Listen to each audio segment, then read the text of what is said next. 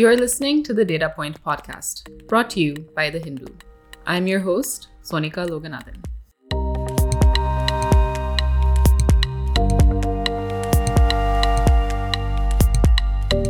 This is episode 4 of Vital Signs, our look into how India's medical education system is affecting the country's healthcare.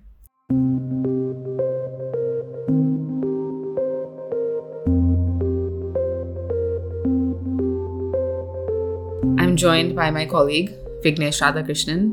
Vignesh, hi. Hi Sonika, how are you? I'm good. How are you? I'm fine, I'm fine. Okay, episode 4. Mm-hmm. Um, should we start with a recap of what we've discussed I think, I so think far? yes. Yeah, yeah.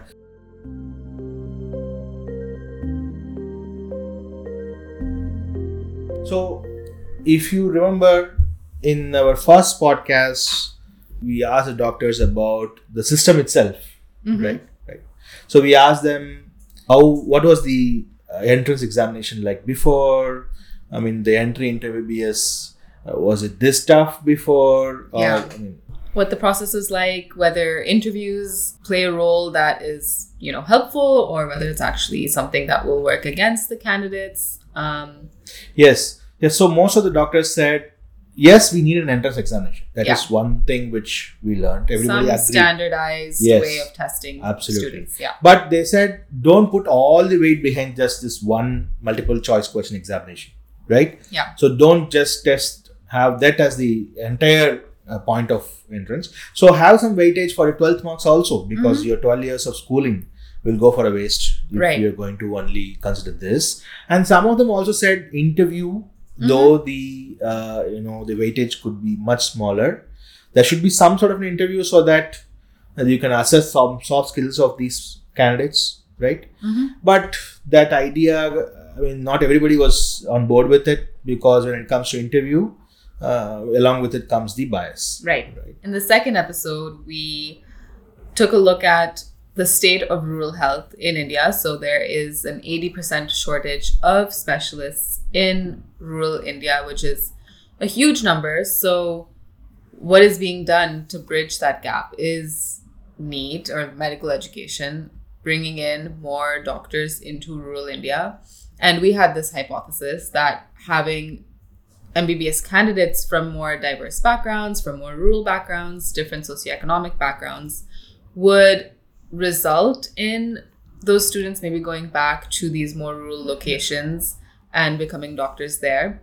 But we realized through you know Yes. the interviews that that's not the case for many of these students who have lived their whole lives in rural areas. Becoming a doctor is their way out of that lifestyle. Yeah. So they would rather choose to move to an urban setup hmm after that.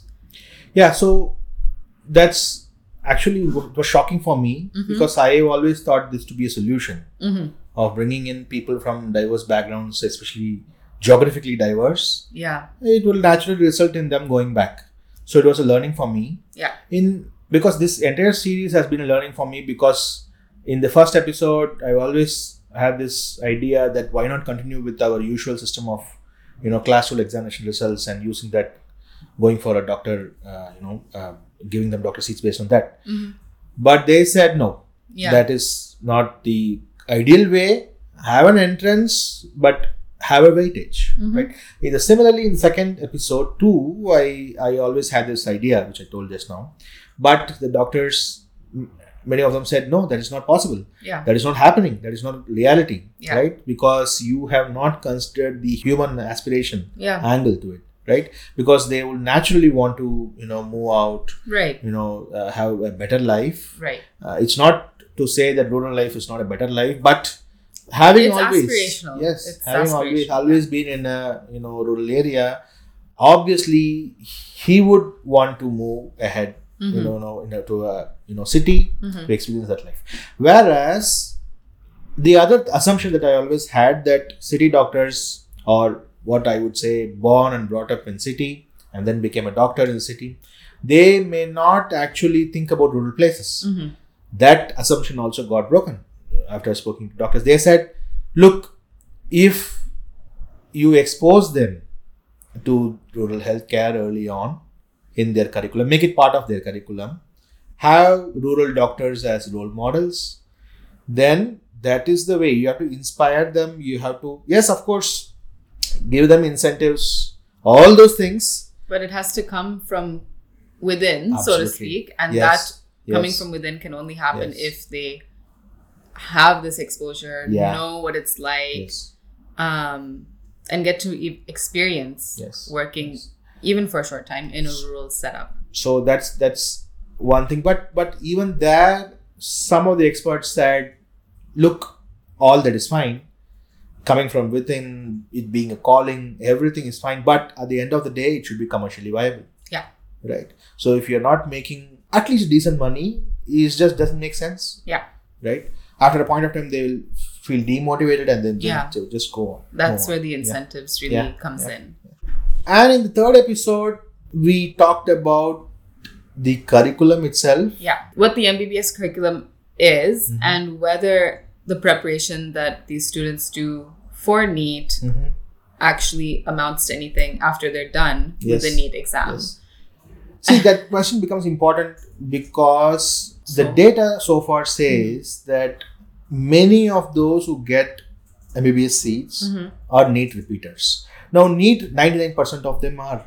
So, not just one year, but two years. Mhm. So, uh, a person in the prime of his age, Takes two years off or has the privilege to Yes. take two years Yes. off to just prepare for I mean, even those students who do not have the privilege but want to become a doctor Yeah. are now forced to take because the cutoffs are so high. Yeah. That's some that's a point raised by some of the doctors in throughout the series that the cutoffs for government institutions, which are considered gold standard in MBBS, hmm are so high that the competition is just so high, right? So, if you are to become a doctor, you have to be in the top percentile, and for that, now they are forced to take one year off, Mhm. two year off, because think about it, it's natural a person who is attempting it for the first time versus a person who is attempting it for second or third time.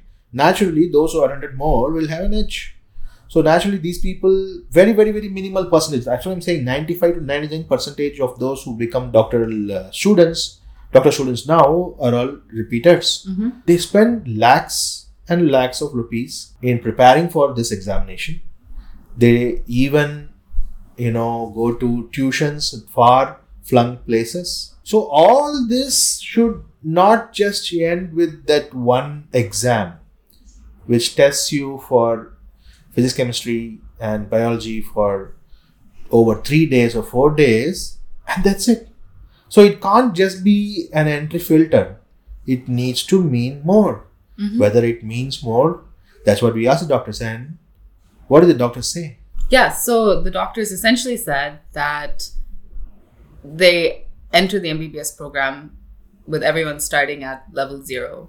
So whatever they've learned during their NEET preparation doesn't really help them with their actual MBBS course, with the subjects, none of that. So while NEET preparation isn't an entire waste, they learn, you know, discipline and Yeah, so that, that's what Yeah. the doctor said that they they MBBS program the curriculum itself is extremely tough to crack. Mhm. So NEET in a way helps them to get into the rigor much early. right. But otherwise, they said you can't memorize Yeah, yeah. everything there is Yeah, to yeah. know about Yes. medicine. it's more of hands-on. Mhm. It's more practical. Mhm. The theory is just you know a small part of the MBBS curriculum. So whatever you the, the way in which you have been preparing, Memorization, will only get memorization, you yeah, so far. is- Yeah. yeah. So, Yeah. given Mhm. everything that we've discussed, we wanted to take a look at what the reality of being a doctor is like today. What and more than that, what the profession has come to be. Mhm. And overwhelmingly, Mhm. the consensus was kind of that becoming a doctor has become more of a business Mhm. rather than a vocation where the aim is to help people. Yeah, yeah. So, so the doctors we spoke to, you know, across generations, Mhm. right? So some were, uh, I mean, almost retired, Yeah, and uh, some are just starting out. yeah, So they all, in general, felt that you know there is a factor of commercialization involved now. Uh, it is no more a calling. But this is true for you know a lot of things. Right, right. It's the fact that it has also got into the profession of being a doctor, Mhm. right? So, Dr. Lakshmi Vijay Kumar, she had some thoughts about the way that the profession has kind of evolved or increasingly become more like a business. initially one of my friends we used to talk and one of the professors used to say when you join medicine it was a vocation by the time you graduate and you're practicing it's a profession and he said i'm happy to retire now because it has become a business Uh, so the profession has changed and people's expectations also have changed i mean just take five years ago you ask all the toppers what they wanted to do they'll say i want to join mmc now ask this topper, she says she wants to do chartered accountancy. The, all the three top students, they don't want to. Because A, it is uh, no more considered a noble profession. Okay, I mean, it has become like any other profession. The return on investment is less unless you have your, your own hospital set up or anything like that. And the kids nowadays, they said, we have to slog for 10 years and after that we start with a small pay and by 50 we will only be stable uh, i don't want to waste that long you know. I would rather do some mba chartered accountancy law. They want to do that and uh, they want to have a work life balance. They do all you know uh, when you're a doctor you can't talk about work life balance.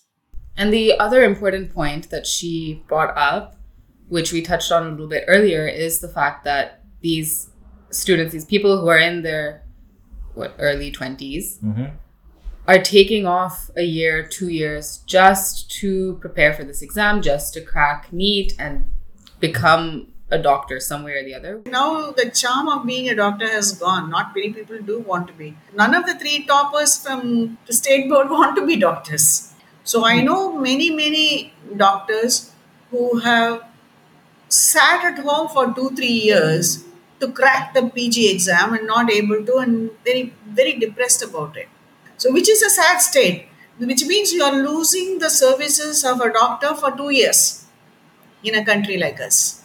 Even the 12th exams, many people have stay back one year, go through the NEET coaching and write the NEET exams later. Okay? Which I think is a very, very sad state of affairs. Okay? Because, see, I don't think it is advisable for any young person, 17, 18, to sit at home for one year to write for an exam. Because what happens there is that one year of life of being with other people, uh, uh, educating yourself, learning the life skills, learning social skills, everything is lost. So I don't Yeah. think parents should encourage that. Parents should say, yes, you're right. If you get it, fine. If you don't get it, there are always other opportunities. One thing which she said, she said many toppers are giving MBBS a miss because see, I, I I agree with her because usually even when I passed twelfth, which mm-hmm. is about ten to twelve years before, fourteen years before, it is like the cream of the cream will always join MBBS, Yeah, right? yeah. That is not The a reality anymore, Yeah. right? Because the gleam in the profession is has come down a little now. One thing is also true that the money to be made in IT has you know acted as a magnet and it is attracting the topmost talent now.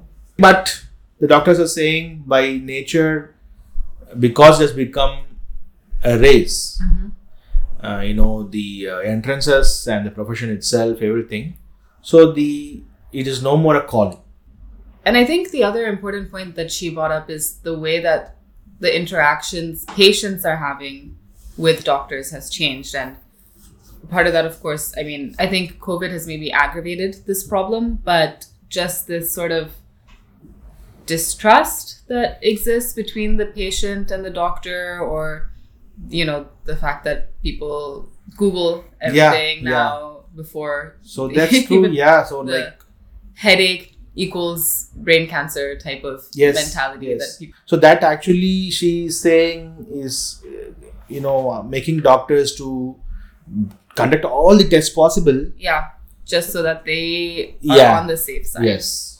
a a lot of them feel a little disappointed also. Many people who have joined medicine as youngsters with a lot of idealism and all that, they feel a little disappointed also because for all the work which we do, you know, they compare themselves with uh, uh, with uh, with their friend in school who has done IT or something like that. Okay, I uh, he was uh, I was much smarter. I scored more marks. I toiled hard. I do medicine, and now I'm getting a pay of fifty thousand, whereas that guy finishes um, uh, thing and now he's earning a lakh and a half and driving around in a car. You know, so those kind of comparisons make them feel a little jaded, and also uh, at least before we used to say that you know you have a satisfaction of doing being a doctor of helping other persons. But now the uh, even the patients are uh, very questioning okay of whatever you do. They want to blame everything on the doctor. And so the uh, medicine has become very defensive we you know we don't want to take chances. Okay do all the tests possible so that we don't get into so it be, actually the cost gets added on to the patient. So the practice has become a little bit more defensive because i don't want to get uh, into issues saying that i have not done. So okay you have headache take an mri before we used to say it's just a headache just don't worry okay? Now if they say okay then they will complain. So do an mri so pay another 5000 so the medical expenditure goes up for the patient because of the uh, defensive practice that has happened uh, that has been a definite change in the last two decades So it's interesting also because uh, Dr. Vijay Kumar she said that taking a break for NEET to prepare for NEET is not something that she advises, but Parth, Parth Sharma, he said that taking a break after your MBBS course to do an internship or go to a rural area and see what life there is like and you know practice medicine there or get some kind of hands-on exposure right after you finish your MBBS is beneficial. Now, what is happening is when I've joined MD, uh, people from 2015 batch are my seniors. Uh, that I'm from 14 batch. So somebody actually my UG junior is UG junior is my PG senior. Uh, somebody who's two years junior to me is my batchmate in PG. Uh, so does that make me feel like you know I wish I could have started if I had started two years ago? You know I would be finally here by now. Uh, that that thought never comes to my mind because those two years of, of my life were amazing. Uh, you know the amount I've learned in those two years, I would never exchange that for anything. You know the skills that two years have equipped me with, given me the understanding of medicine, uh, and that experience I'm surely going to use in the in the future. Uh, because now I'm mainly interested in cancer because I work for a year in oncology. You know, had I not worked, I wouldn't be so clear about how and what I want to do in life. I I personally always advise even people who come to me for suggestion and advice. I tell them take a break. You know, as an MBBS student, you never know what you like because your four and a half years you are just you know reading books, memorizing, slogging. One year of internship, you barely get to see anything. You are in a department for one, one and a half, two months max.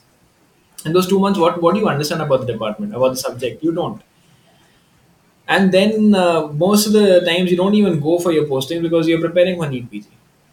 Yeah, if you don't have a bond, and uh, then if you don't get in your first attempt, you sit at home for a year and then you prepare again. So when are you actually experiencing uh, the true side of medicine? You are not. So I, I, I usually advise people that take a break, travel, you know, see what medicine is like in the real India, which is not Delhi. Real India is not Vellore. So we also asked this question of you know the it becoming more of a business, it getting commercialized more and more to Ramya Kannan. Ramya Kannan is the head of Tamil Nadu Reporting Bureau, and she's like she didn't exactly agree with it because there is no, she said there is no data to it, but anecdotally she can see signs of it becoming happening. Here is Ramya. Yeah, I think, I mean, it's impossible to uh, do a qualitative analysis in that sense. Uh, it defies data. But if you look at um, anecdotal evidence, there's a lot more to support this commercialization theory. Mhm. Um, simply look around you, the number of clinics that have mushroomed Mhm. all over, all over. You go to Bihar, you go to Patna, you go to Chapra, you'll still see large number of tiny, tiny clinics that have sprung up all over the uh, country.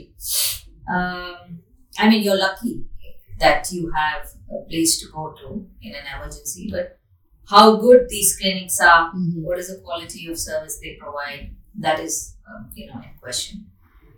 But yes, I think uh, one reason is, you know, rising costs and this desire for uh, to live well, which is not bad. I mean, Yeah. everyone wants to live well. Yeah. You have to. Um, that might, you know, it's impossible sometimes to make a good wage being in the government sector. I have friends who, uh, you know, uh, studied pre-needs. They studied medical colleges and uh, the government service, worked in corporation, then went on to work with public health, um, who are making much less Hmm. than their classmates are, but they are okay with it. So um, there are still some people who are into it for the service part of it and who think that it's a life's mission. You can still think it's a life mission and make money. Hmm. I mean, nothing wrong about it. But the idea is that at the end of the day, are we able to provide accessible Mhm. and affordable healthcare to everyone that needs it? Yeah. That should be the bottom line. Okay, that was our final episode of Vital Signs. Thank you so much, Vignesh. Thank you, Sonika, for doing this with me. Yes, so I hope we achieved what we started to do. The before the first episode started, Mm-hmm. uh, we had discussed in detail about why we are doing this series Yeah, because there is very limited data yeah. on where the medical education is heading towards, right? So we had some, you know, there was one assumption that we made that is that bridging the rural gap, the, the, the shortage of doctors in rural areas should be one of the major aims of medical education. So that's what, uh, you know, made us do this series. Yeah. To Right. give some clarity to what is Yes. what the system is like, Yes. what's going on. Yeah. Because it is tough to gauge it from the data itself Mhm. because there is There's such limited data. Yeah. Absolutely, absolutely. It's just anecdotal data. Sometimes it just leaks and Yeah. somebody does a story on it, and we have to understand from that whether it is all heading in the right direction. So I hope that through the interviews that we've conducted, the people we've Mhm. spoken to, um, we've been able to bring some clarity to Yes. what the reality Yes. of medical education is. Mhm. If you enjoyed this podcast and want to listen to more of the Data Point podcast, you can do that by subscribing. We are available on all major streaming platforms, including Spotify, Apple Podcasts, Google Podcasts, and Stitcher. And you can find all of our Data Point stories at thehindu.com slash data. Thanks for listening.